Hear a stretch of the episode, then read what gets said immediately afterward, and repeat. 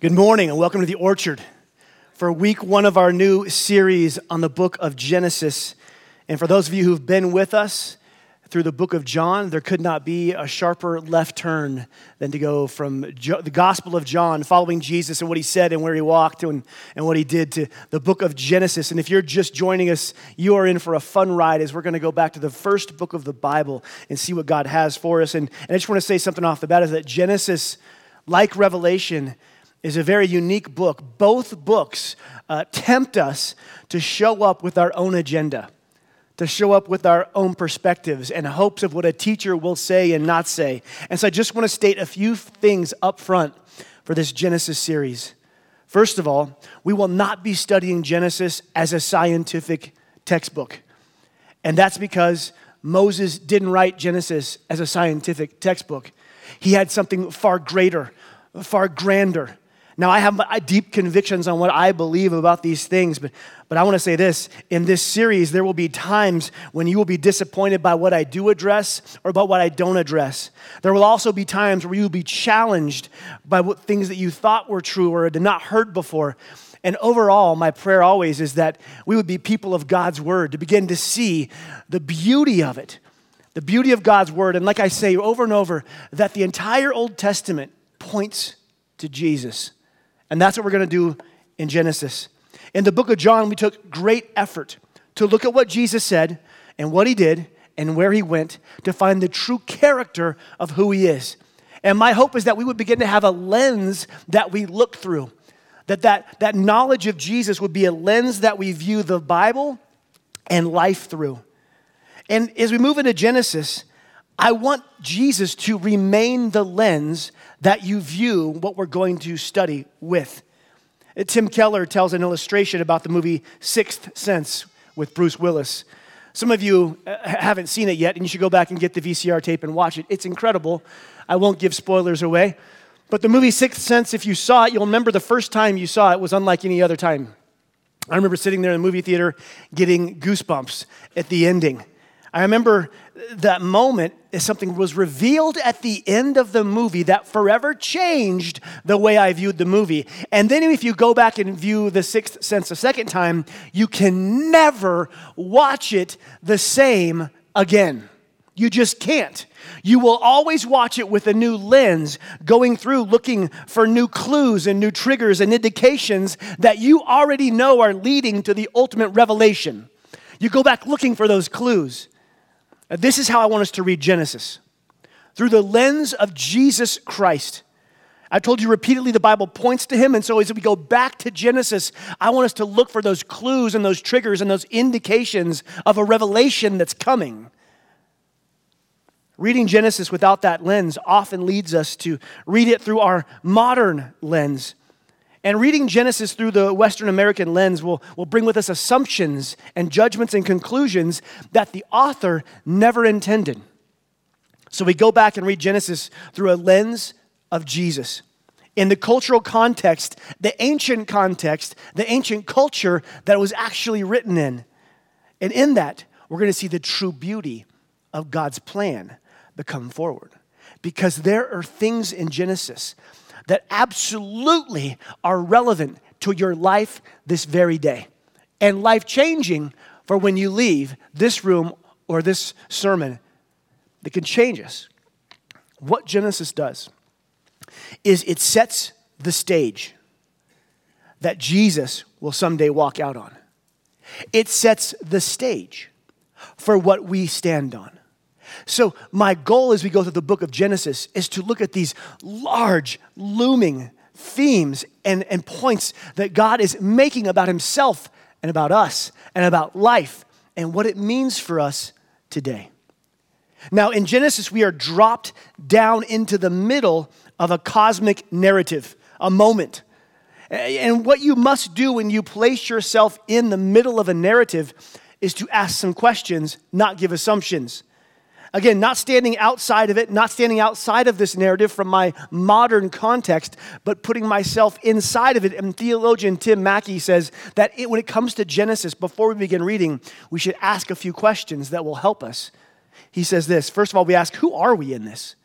Like, what does Genesis say we are? Who are we? When it comes to Genesis, what is happening? What's happening in Genesis 1 and 2? What's happening? In, what happened before Genesis 1? Also, what are we doing? What do we find ourselves doing in Genesis? What went wrong? And that's next week. And then what is the solution? When we start with questions instead of agendas, we'll find a beautiful tapestry laid out from Genesis. And again, the stage set that Jesus will walk out on. So, you guys ready to start? Page one, verse one. Let's go there. Genesis 1 1. In the beginning, God created the heavens and the earth. And the earth was formless and empty, and darkness covered the deep waters. Much of the first chapter, this, this first chapter in the original language is actually poetry in form and language. It's beautiful. The author is telling us here that there was this nothingness, and then we get this picture of a formless and empty earth and darkness covering the deep. The poetry here should be conjuring up imagery for us. It would for an ancient culture, it would for those going forward. This darkness, partnered with the, the wild, deep waters, is painting a picture of chaos, something that is uninhabitable, something without water, dark, deep waters, something without, without light and, and land, dark, deep waters. This place is where no inhabitants could survive, and yet the next part of the verse gives us a contrast to this emptiness and formlessness. It says, And the Spirit of God was hovering over the surface of the waters over the chaos, the Spirit of God, His very presence, hovers. God's presence, this, His Spirit here, Spirit is called Ruach. Now, some of you have a cold, and this will be rather easy for you, but I want the rest of you to try it, and maybe it will conjure up something else for some of you. But let's try it. Say Ruach. Ruach. Ruach is mentioned all throughout the Old Testament over 378 times. It's the same word used in places like Job 26, 13. His spirit, his Ruach, made the heavens beautiful. His Ruach, his spirit, his presence hovering over the waters. Ruach HaKodesh means Holy Spirit. That is, that is the Holy Spirit. The word Ruach also means breath, spirit and breath. God's spirit above the chaos. But it's important to remember breath as well. God said, Let there be light, and there was light. So we have this hovering ruach, and then it speaks, it breathes. And here is the illustration from Mackie. He says, Place your hand in front of your mouth. Go ahead and do that, whether you're at home or here, and, and, and breathe. Now I know this is rocket science, but, but you, you, you felt it, but you didn't see it. But now I want you to speak and say, Let there be light. And, and the ruach, your breath, goes forth in words. The ruach, God's spirit, speaks. Breath, his breath, his ruach went forth. So in three verses, we're three verses in, we see God the creator present. In the beginning, God. We have the ruach, his spirit, hovering. And then we have these words being spoken. First three verses. And if I told you that we were going to look back with the lens of John and Jesus, and we're going to look back on the first page of the Bible in the first three verses, and I said, um, we have something present here already. We can see the Trinity of God present right here on the first page of Genesis. The Trinity is the mystery of the Father and the Son and the Ruach HaKodesh, all present in one Father, Son, and Spirit. And so we have verse one God is creating. Verse two, we have the Ruach, the Spirit hovering. But where's Jesus in these verses? I've mentioned him, but where is he? We look through our lens of John, and, and, did you catch it? Because in verse 3, God speaks, and the word goes forth. And John 1, which we started a year and a half ago or something, um, is also a part of the Bible that starts with a poem. It starts with a poem just like Genesis, with the same beginning, actually. And John, inspired by the Ruach HaKodesh, writes something that maybe Moses, when writing Genesis, didn't yet. John 1 1. In the beginning, the Word already existed. The Word is Jesus. In the beginning, the Word already existed. The Word was with God. The Word was God. He existed in the beginning with God. He created everything through Him. God created through the Word, that is Jesus, which is what we see in Genesis as the Ruach speaks. And as you said, let there be light, and felt the Spirit go forth as the words left. And nothing was created except through him. The word gave life to everything that was created, and his life brought light to everyone. The light shines in the darkness, and the darkness can never extinguish it. Just put a little check mark there by the light. We'll come back to that. So we have the Trinity present on page one. In the first three verses, we have God the Creator, we have the Spirit, and we have Jesus. Do you see how we're already, we see that Genesis is setting the stage for the rest of the Bible? It's settling some truths that we need to know so that we can stand upon it as we walk through, that Jesus stood upon. Genesis is revealing things to us through the lens of Jesus that the ancients did not know because they did not yet have the revelation that John had that the Word was present and that the Word was Jesus. The Trinity is a mystery. And within the mystery of the Trinity, of the Father and the Son and the Spirit, we have something. In that, in that Trinity, we have unconditional love in that Trinity. We have relentless joy. We have unshakable unity within the Trinity. What is happening here in creation is that something, something is being birthed out of Trinity, which is being birthed out of that love, being birthed out of that unity, being birthed out of that joy, which is vastly different creation. It's a vastly different creation than we find in other creation epics and accounts from this time, and others we'll look at. You see, other creation accounts are most often the results of duality but here, God is creating love out of Trinity, birthing it, not the result of a violent eruption or a battle of duality. God is doing something different. When I, when I hold up the creation account versus the many ancient, uh, everyone that I've read of the ancients and even the moderns, what I see is that God is doing something different. He's saying something different. And he's saying something different about himself and about you and about this world we live in. One thing that's interesting here that we see is that God, right off the bat, creates light. He creates light. Now, this theme of light runs through the entirety of the Bible. There are books, there are many books written on it. The light from Genesis goes throughout the Bible to Revelation. The light of God is good. It's called Tov in Genesis.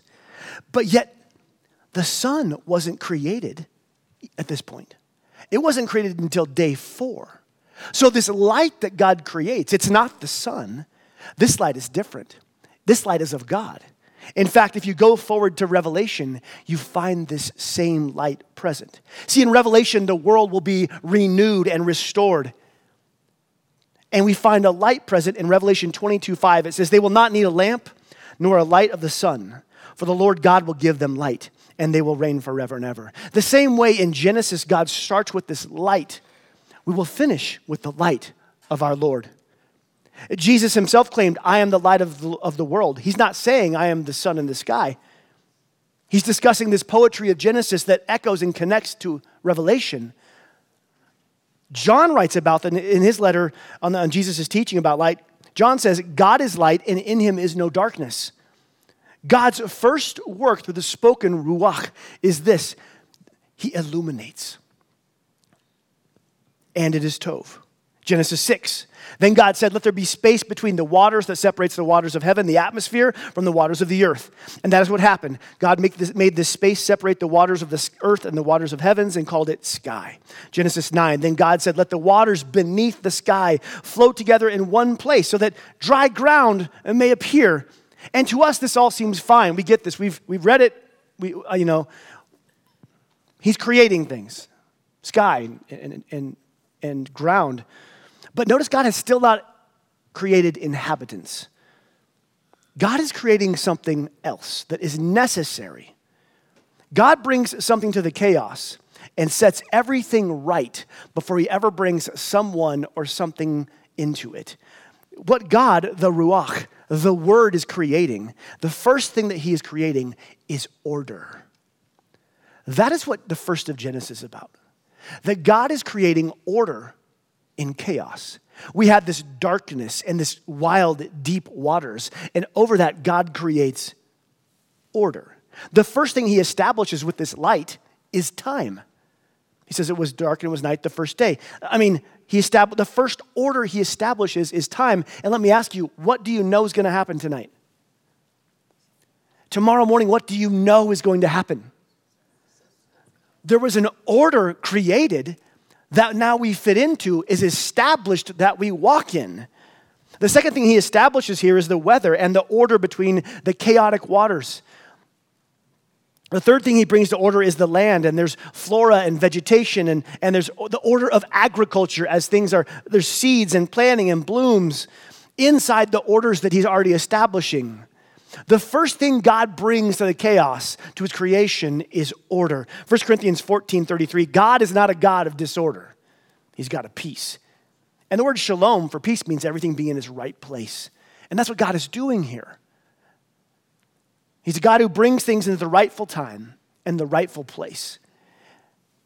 There are many who assume the order of God here in creation, but also in his purposes for humans. We assume the order of God for his calling on us is one of control. That God, when he calls us to have moral order or integrity or order in our character or order in our marriage, we think that that is God or religion wanting control. But the order of God is not control. It's something far more beautiful. There's a quote by G.K. Chesterton I want to read you. The more I consider Christianity, the more I found that while it has established a rule and order, the chief aim of that order was to give room for good things to run wild. God created order so that goodness can run wild within it. God wants you to have order in your marriage so that goodness can run wild in that relationship. God wants you to have order in your character so that goodness can run wild from out of that. God, he, made order first so, not only in our hearts, but here in creation, there can be a thriving of life as things abound. Genesis 11, God speaks forth the vegetation and the fruit and the seeds.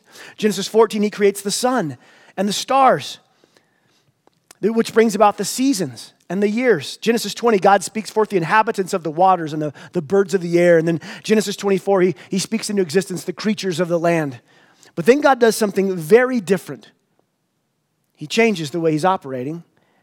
See, he's created this divine order for life. He's placed the creatures of land and air and sea within it. But he wants to share this with someone. God is a sharer. And he wants to create someone to, to represent him. You see, he's made this world that is beautiful and good. He declared it was. He said it is tov, it is good. He made it an ordered place, and he put somebody in there to keep it that way. He wants to share his creation with someone who will continue his good order in the place that he's created. So God created human beings in his own image. In the image of God, he created them male and female, he created them. Genesis 2 actually tells us that God created human, humanity differently than the animals another way. He breathed his breath of life into the nostrils. The ruach into the human and brought them to life. Job 32 8 says, There is ruach within people. The breath of the Almighty is within you. There is something different, a spirit, a soul, a seed of something that, that humanity possesses. God extends to humans this life giving spirit when they're created, and it says they're created in His image male and female, in the image of himself. That statement alone, I mean, let alone the statements about that God created the sun and the moon, which were the major gods and goddesses of all the others. But then this statement, where he made male and female in his own image, would have been shocking and angering. It would have been, I mean, they would have scoffed at it because, first of all, women of that time, of that culture, were property at best. And then you have humans. They weren't created in the image of the gods, they were a, a byproduct or an accident. But to claim that male and female are both made in the image of God, that they're image bearers. In that one, here, here right at the first of the Bible, women's rights in that ancient culture took a giant leap forward in the people of God. Because it doesn't say the woman was created, created in man's image, male and female created in the image of the Almighty. We are both image bearers. And then we learn that these image bearers, God doesn't want to be distant from them. We see that He comes down and He walks in the garden with them. He wants to be with them. He, he wants to come down and, and share life with them. These are His image bearers, His, his co helpers, as He's created order, that they would help keep the order and be good stewards of His earth, be good stewards of His creation, which He told them to be. And here we think there are three fundamental truths that jump off the page from Genesis 1 and 2. These three fundamental truths are this Genesis tells us that you were created for presence. It's God's presence. First and foremost, above all things, Genesis lays out a divine order for your life. And at the top of it, you were created for God's presence.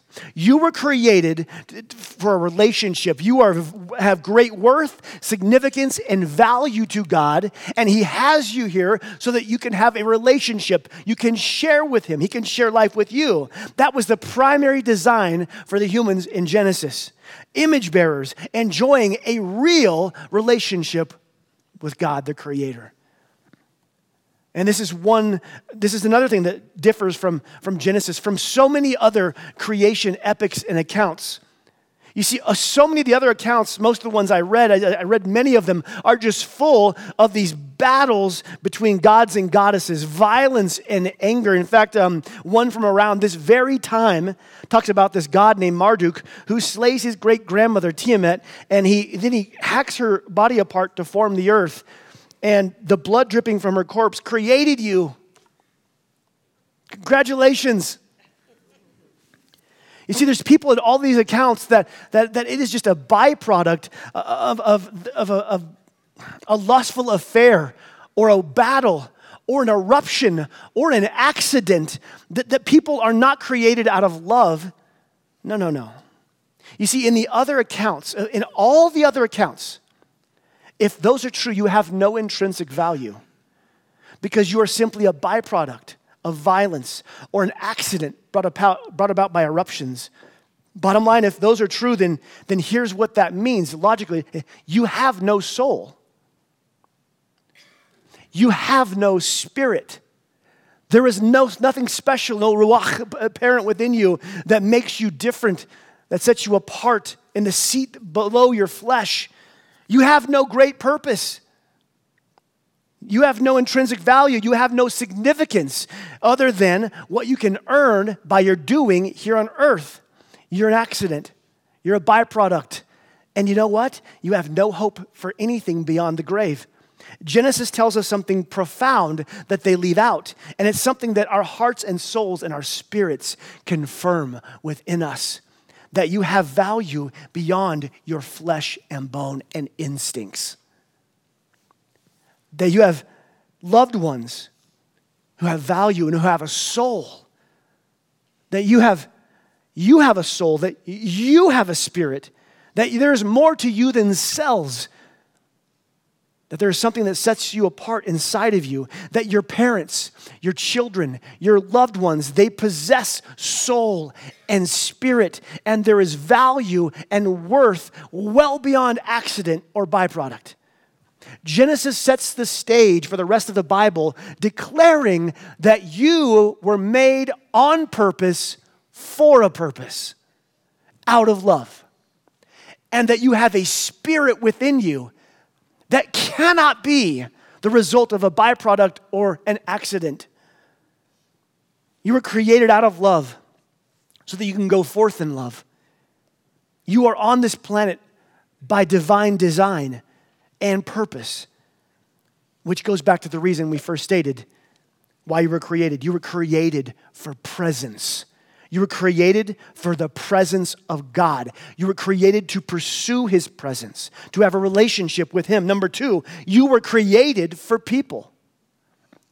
God not only created woman and man to have a relationship vertically with Him, but that they would have, they created them to have a, a, a horizontal relationship with each other. That's how we're made.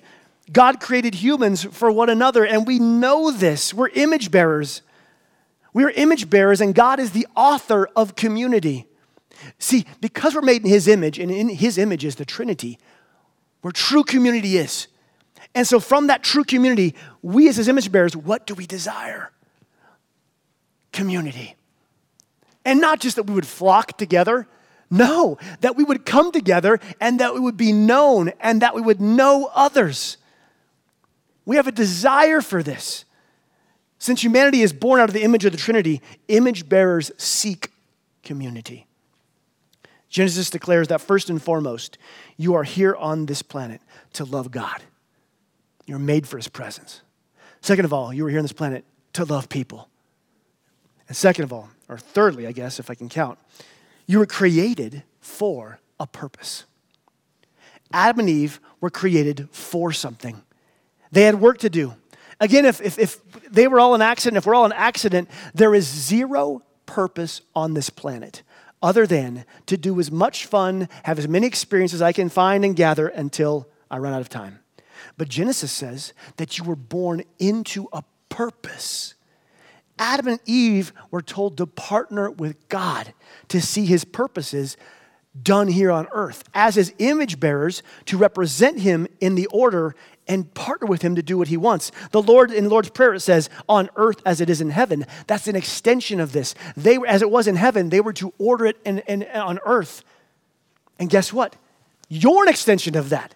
To bring the goodness of heaven to earth, to bring heaven's love through you to others around you, to bring heaven's peace into your heart and to others. As it is in heaven, as his image bearer, I bring him to the earth and what is from heaven. You aren't, listen, you aren't meant to live a meaningless and frivolous life. You may know people or may have gone through a season where you felt that. And, and the soul grinding consequences that that kind of belief has on a person's soul is just so sad because we were meant for something greater. We have purpose, we have value and significance. God formed you, created you, and called you, and you have a purpose on this planet. And one of them is, He tells them point blank go and steward my creation. And that's part of what we're called to do. So, our purposes are to pursue His presence on the, on the earth, to love other people, and then to steward His planet and to steward the gifts that He's given you the gifts and talents He's placed in you and to bring others to Him. As an image bearer, that you go forth, bear His image in such a way that people get just a taste of Him and they want more. And you can bring people to know Jesus because you're bearing His image to a world around you. Our lives have a, our lives have a divine order for why we were created. And Genesis lays it out right here. Created for his presence, created for his people, created for his purposes. That is the order laid out in Genesis 1 and 2 that lays out the order for the world. The creation narrative teaches us that work, and leave that up there, that work is subordinate to our relationship with God. Anytime our work becomes more important than our relationship with God, we are out of divine order for our life. Anytime you, think you're created for a purpose and your purpose raises above that you were created for His presence, we're out of divine order. Anytime our work becomes more important than other image bearers, then we begin to use people for our purposes and we're out of divine order. You see, we were called to seek God first, to seek His kingdom first, before all things on earth. We are called below seeking Him and His kingdom to tend our relationships and other people who bear His image. Then, after love God and after love people, then we work, we recreate, and we steward the gifts He has given us and go forth and bear His image to a world that needs to see Him.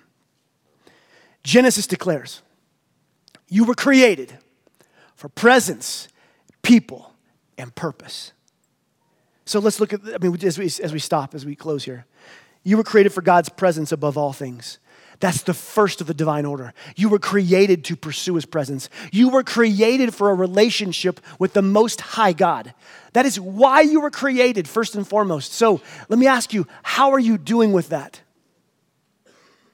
Truly, if the divine order says that the first and foremost you were created to pursue his presence and be in relationship with him, how are we doing today? For me, these things are convicting that I need to go and adjust some things in my life. Tomorrow morning, what would you do differently if you first and foremost said, I'm created for his presence? How would your morning routine perhaps change? I want to challenge you not to let these questions stay in this room or wherever you're watching or listening from, but to take this with you, take the divine order with you, write it down, write it on your mirror, write it on a, a sticky note, but, but but address it later in the week. Address it Monday. Am I seeking his presence? Am I living in the divine order? Second of all, you were created to love people. And perhaps this morning you need to be reminded of that. Who do you need to go restore relationship with in your life? Like, like, like brass tacks, who do you need to go ask forgiveness from?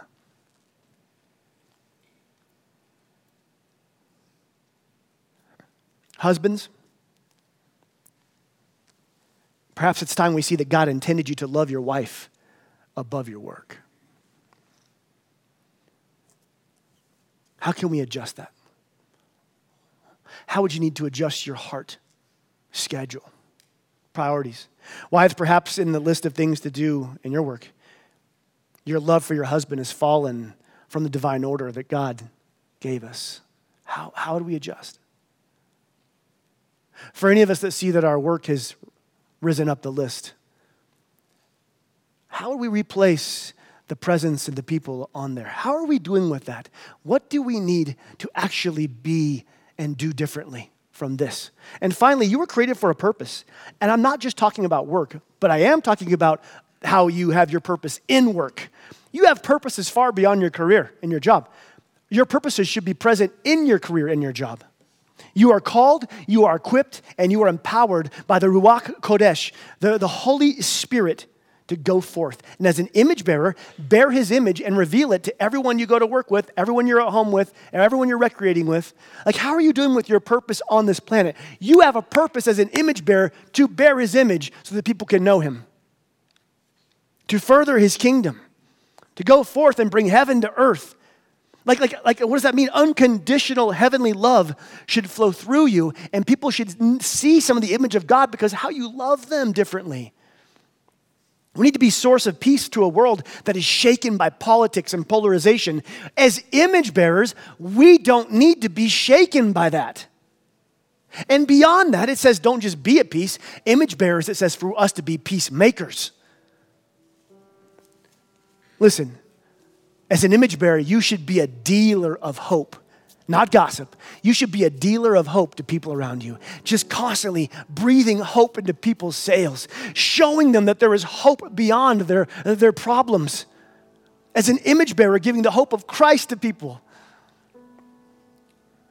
This is just an intro to Genesis. We're, going. we have there's so much in store for us as we go through this, but I want us to stop right here in, in the first two chapters where there's so many things we could teach on and address just this. How are we doing with the divine order of presence, people, and purpose? I want you to take some time on this. And here's why. Because when you adjust your life to the divine order of God, great things will run wild in your life. When you adjust your life to the divine order of God, great things will run wild in your marriage, in your relationships. Great things will run rampant in your character, in your holiness, in your business, if we adjust ourselves to the divine order of God Almighty as He placed it here in Genesis. Let me pray for us. Father God, your word is beautiful. Thank you so much. We thank you that right here you established some orders for us.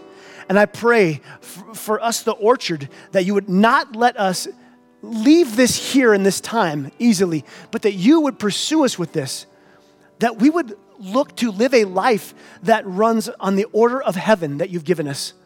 Help us to pursue your presence. Help us to, to love people and help us to be on your purpose.